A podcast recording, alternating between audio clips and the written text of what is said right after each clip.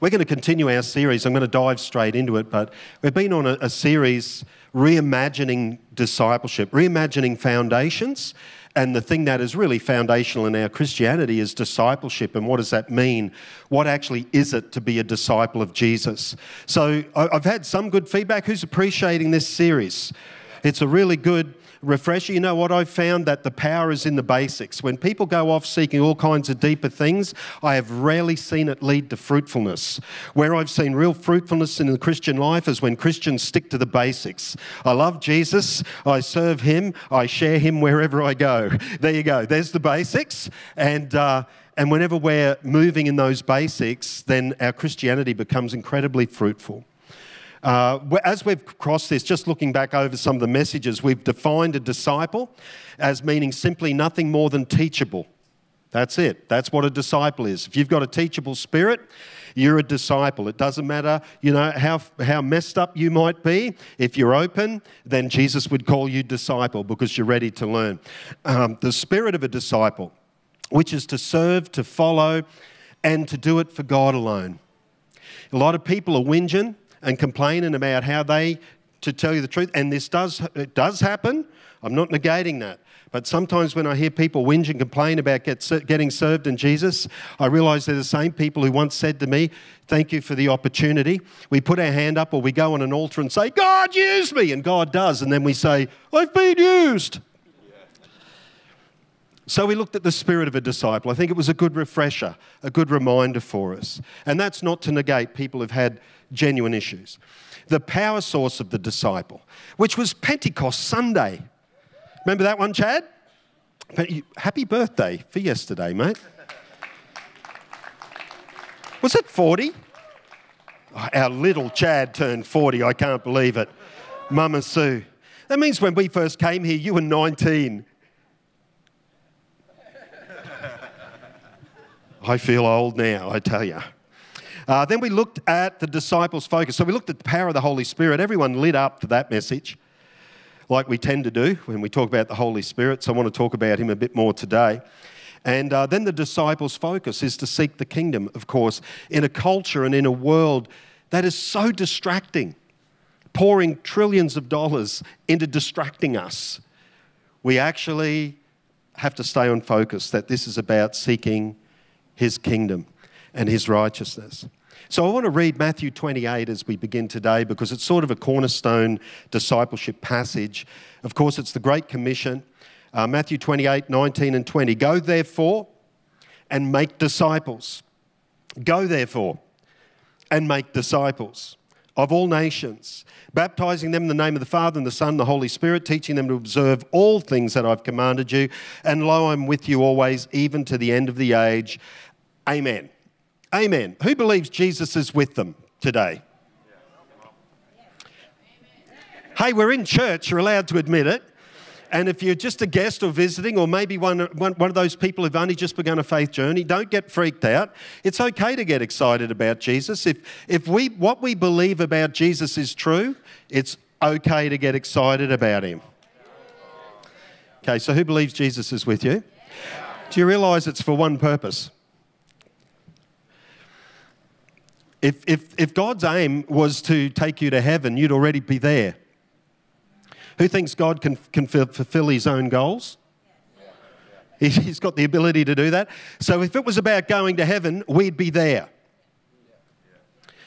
There's a reason we're here because he gave us a commission. It's all about making disciples. So if you think Jesus is with you, there's one reason for that, and that is to share his love and the good news of the gospel, that God's not angry with you, God's not against you. As a matter of fact, he paid an incredible price to show you that the door was wide open to relationship. So that's our mission. And again, this last season has been a little bit difficult for that, but I tell you, if ever there was a time to uncircle the wagons, because that was the message of the COVID season, wasn't it? Circle the wagons, play it safe. If ever there was a time to uncircle the wagons, it's right now.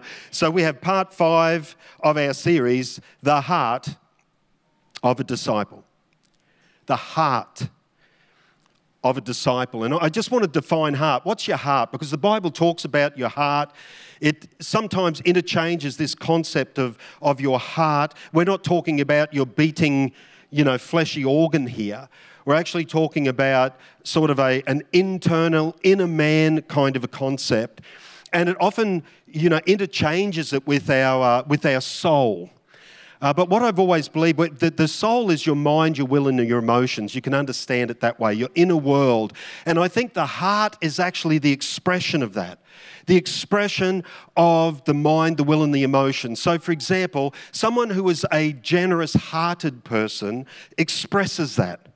They make decisions. They are moved in their emotions by generosity or by compassion and the need to show generosity. That's sort of how we express ourselves out of our heart.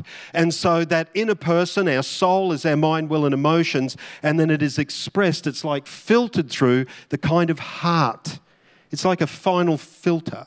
And we all know someone who's the opposite. We all probably know someone who's a bit stingy, and it's a stingy heart. They make decisions, you know, based maybe more on fear or on a critical or a negative or a narrow spirit rather than a generous spirit. Now, I know none of you would know anyone like that. You're all looking at me really strangely. So we're talking about that part of us, sort of that is the final filter for who we are. And interestingly, a couple of weeks ago, we sort of defined the power source of the disciple, which was Pentecost. And as I said, it resonated with so many of us. So I want to return to it really quickly today with Romans chapter 8 and verse 11, one of my all-time favourite passages when it comes to the Holy Spirit. And Paul says, "But if the Spirit of him who raised Jesus from the dead dwells in you, he who raised Christ from the dead will also give life." The King James Version renders it literally as quicken. "He'll give life to your mortal bodies through his Spirit, which dwells in you." And I love this, the Greek word that's translated, "will give life." The old King James uses it like literally. It says, "will quicken you." Will quicken you. It's like a little electric shock. Woo! "If the same one who raised Jesus from the dead," meaning God the Father, "by the eternal Spirit, hits a dead body 3 days later and out he comes out of the tomb." What Paul is, he's drawing this parallel. It's like, what's your excuse? If that same Spirit dwells in you. Come on, speak to your soul. The same Spirit dwells in you, he'll give life. This is what that word literally means. I love it. It means to bear living young. To bear living young. If the Spirit of God, amen. If the Spirit of God comes upon you, someone's with me today. If the Spirit of God comes upon you, it actually will bring reproductive life. You might be saying, "Well, Jesus is with me, I know, and yes, I know I should be more excited about the mission, but I just don't really know how I could effectively reach someone." If the same Spirit that raised Jesus from the dead dwells in you, then there is something in the womb of your spirit. You're able to actually bring life to other people. We should be far more excited about that. Do I need to preach that line again? It also means to arouse and invigorate, to endue with new or greater powers of life, to cause to germinate or to spring up. It's like it will put a spring in your step. If the Holy Spirit's in you, you get a spring in your step. People for years have talked to me whenever I get to preaching like this. You know, "Well, you're still so enthusiastic." They were saying that when I was 40. When it was like, "Oh, you should be slowing down a bit now." Here I'm 58 this year. I still feel fairly invigorated, I can tell you. But it's not because Chris is a happy person. Us too. I'm not happy all the time. But whenever I start talking about the Holy Spirit and recognise what He's done in my life, what He's doing in my life, who He is right now in my life, I realise that something's quickened in my spirit. There's life in here that I need to give. So don't say you haven't got it. If Jesus is with you, you've got it. And you've got it for one reason, to make disciples of all people, to help people see Jesus and follow him. You're anointed to do it. You're empowered to. I know that's freaking half the people in here out. if not 70, 80% of us. Come on, we'd be honest if it's like, oh, if you're telling me I've got to be an evangelist tomorrow. Well, I am. Paul told me I've got to be one, and I'm not. I'm a pastor. He told Timothy, do the work of an evangelist. He didn't say become one. In other words, for some people, they're naturally gifted to just win people, but he said, everyone else, still your responsibility. You'll just do it a different way. You know, I've seen evangelists get up and talk about their red cattle dog that lived under a water tank and bit people on the ankle, and then give an altar call and see 5 or 6 people that you've been believing for 10 years come to Christ immediately. And it's like, that was the worst preaching I've ever heard. But there's a gift. But the rest of us, it's a bit of work.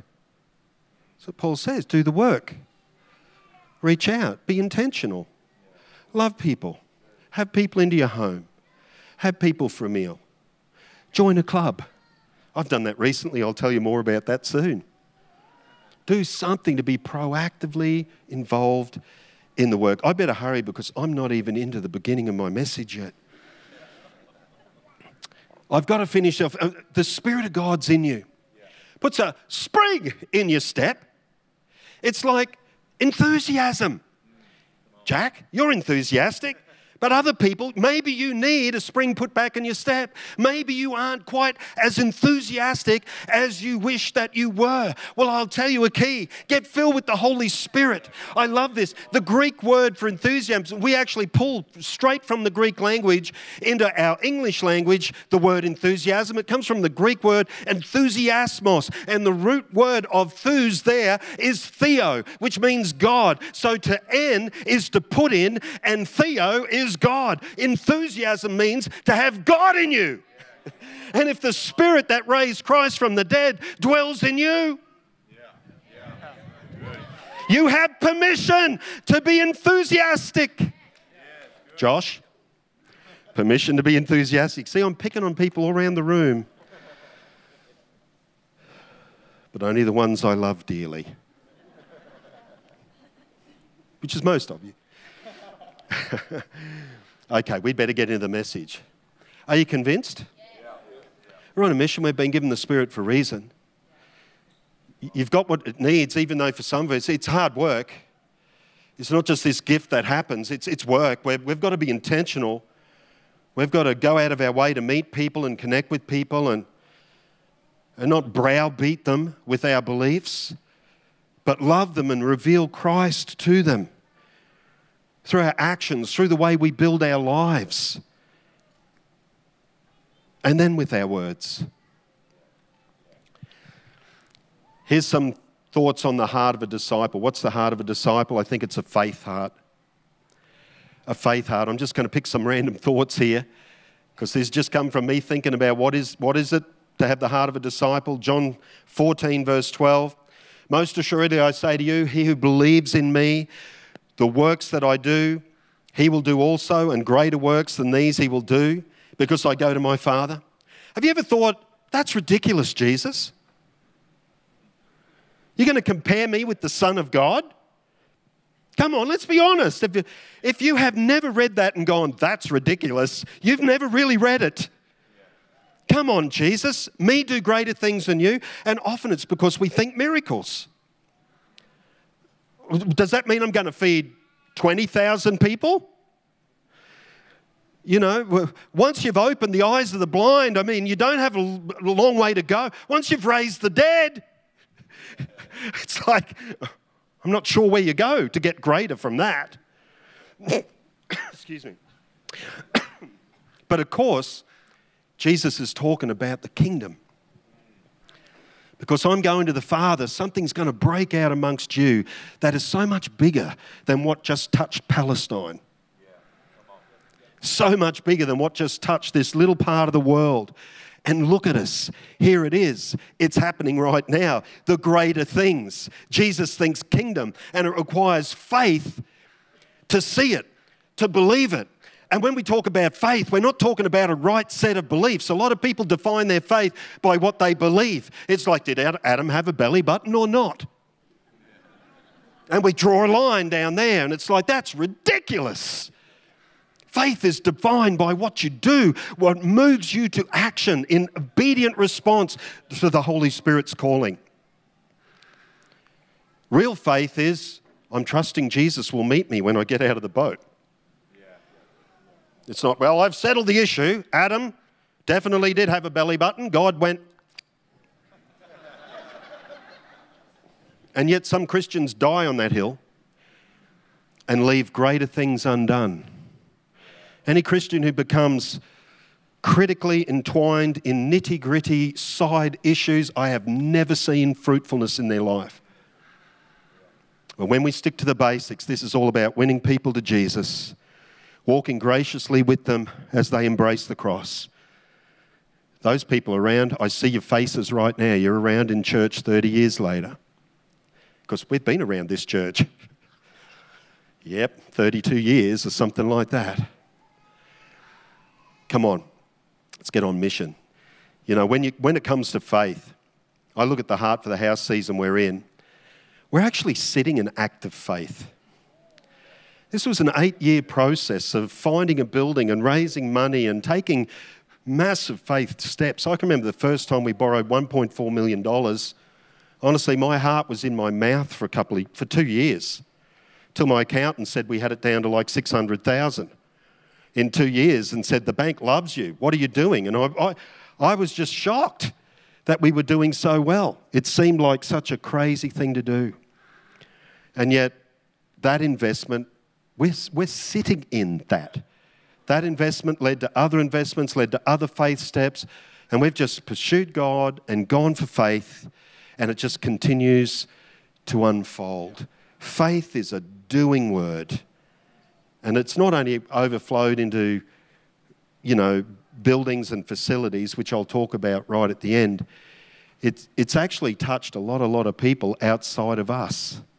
It's been fantastic the last several years to be tithing off our Heart for the House. Our tithe off the Heart for the House offering last year was nearly 20 grand into missions.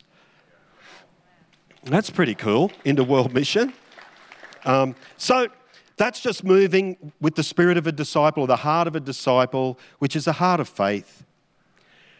If you add to that, so I put it this way, plus generosity, I've got a note to myself, begin preaching here. Plus generosity, so I'd better move.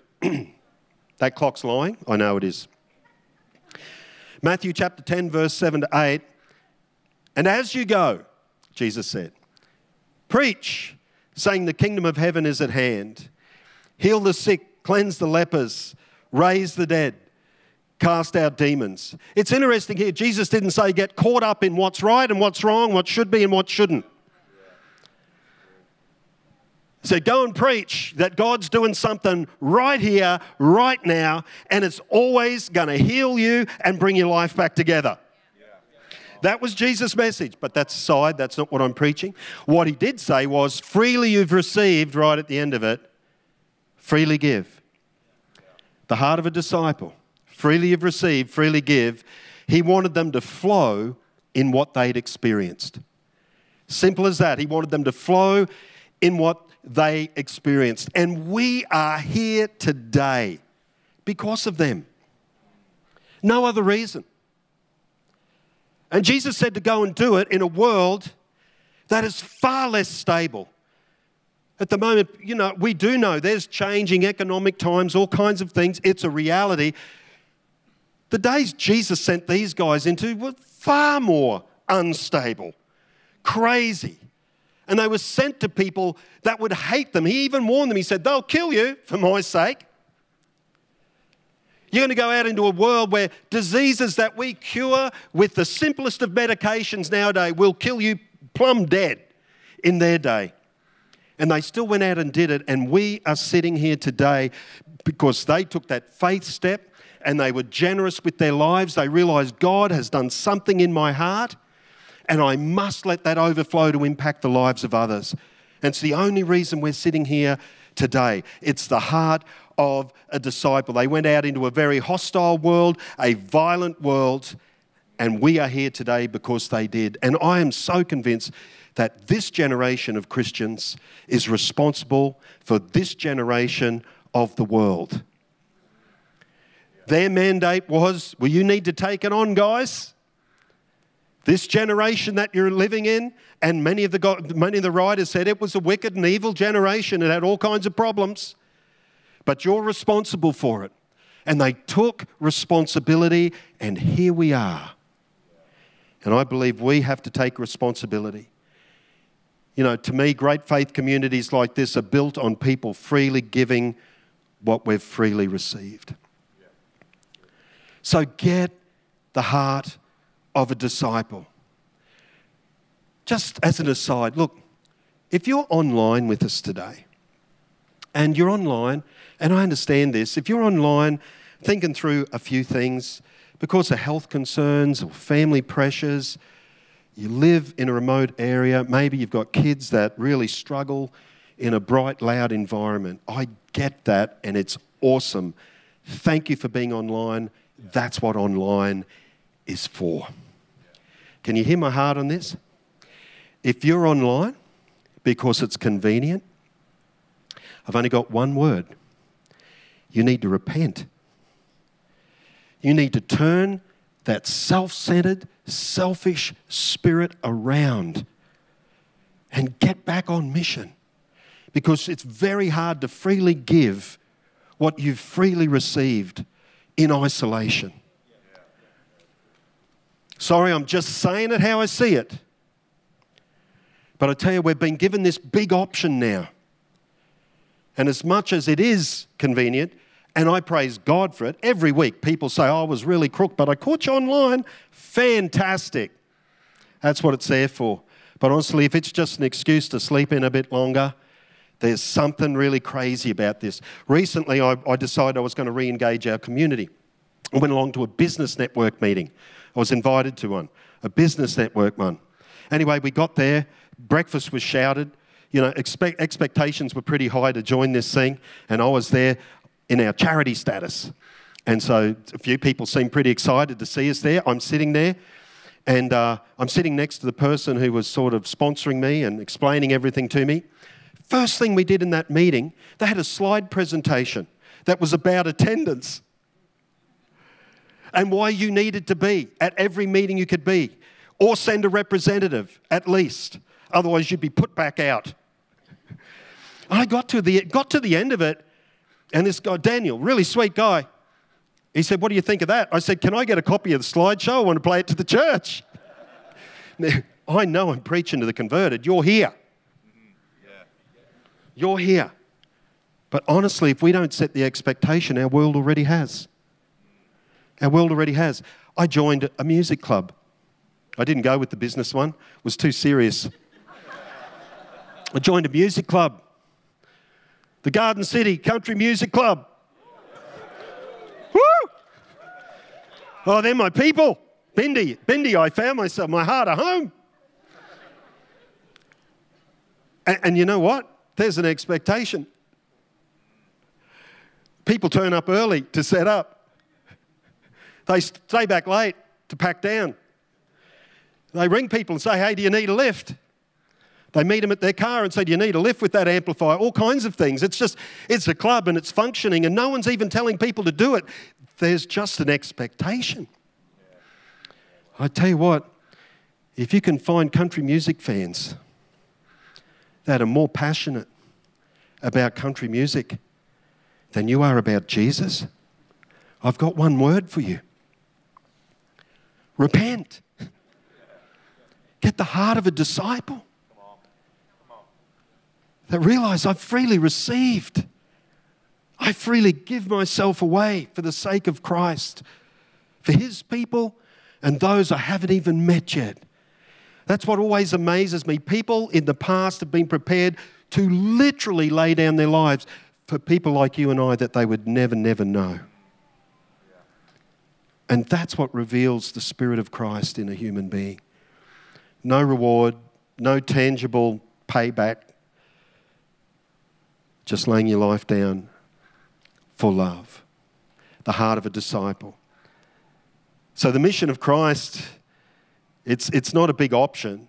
You know what I found? If you treat it as an option, when you go, well, I'll give when I have money left over, I'll go when I have time, when it suits me. What I've found through the years is the devil will make sure you've never got money left over and you've never got time. It's that simple. And so we have to make a choice and put a stake in the ground. It's called the heart of a disciple. And can I encourage you again today, if you're baptised, you're in the ministry. Don't wait for someone to say, get in the ministry. You're in it. You're in it. You're serving Jesus now. Okay, last point, then I'm going to close. You okay? Gone a few minutes over, depending on how encouraging you are. It'll only be a minute or two. What I do see is that when you have faith and generosity, and whatever expression that is, what you end up with is legacy every time.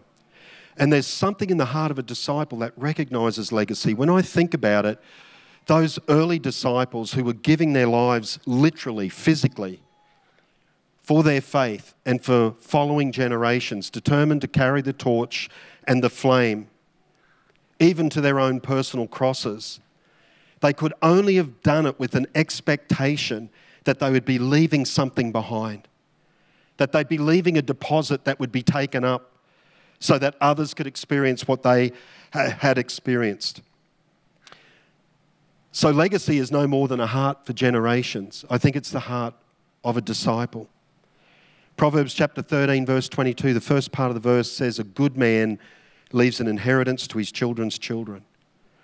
And I think, you know, if I was ever asked, why is the focus at New Hope always seemed to have been so much on kids and youth and young adults, next generation coming through? It's I'm pretty convinced that if we drop the ball for one generation, we're extinct. It's really that simple. It is always about legacy. It's never about us in the moment. We experience what others have paid for. And then as we serve and give ourselves into this season, someone else will actually benefit from it. Church is always that critical. And you might say, why the focus on facilities? And I just want to take a moment to explain it. I've always seen facilities as a stake in the ground. Of course, facilities facilitate things. Pretty simple. And hopefully they facilitate great ministry, or they facilitate, you know, a means of ministry, like, you know, why a childcare centre? Well, not only will our kids get, you know, great kids facilities, but we're hoping to connect with the community hugely through that. It's actually a missional project. Facilities facilitate connection to community, ministry, God encounters, training next generation leaders. Ultimately, what is a facility? It's just a rallying point. There's nothing special about the building at all. It's not a church. We're the church. That's what the Bible says. We're the church. We're the living stones. But it's great to rally somewhere, isn't it? And if you don't think that's important, just look at the tactics of the enemies of faith. Communism. For years and years and years and years, it's got a classic twofold strategy. Kill the leaders, burn the buildings. ISIS. Kill the leaders, burn the buildings. How do you kill it? The fact is that the enemies of God sometimes recognise what the strength of the church is more than the average Christian does. It's actually our ability to rally and train and impart to the next generation that moves people out on mission.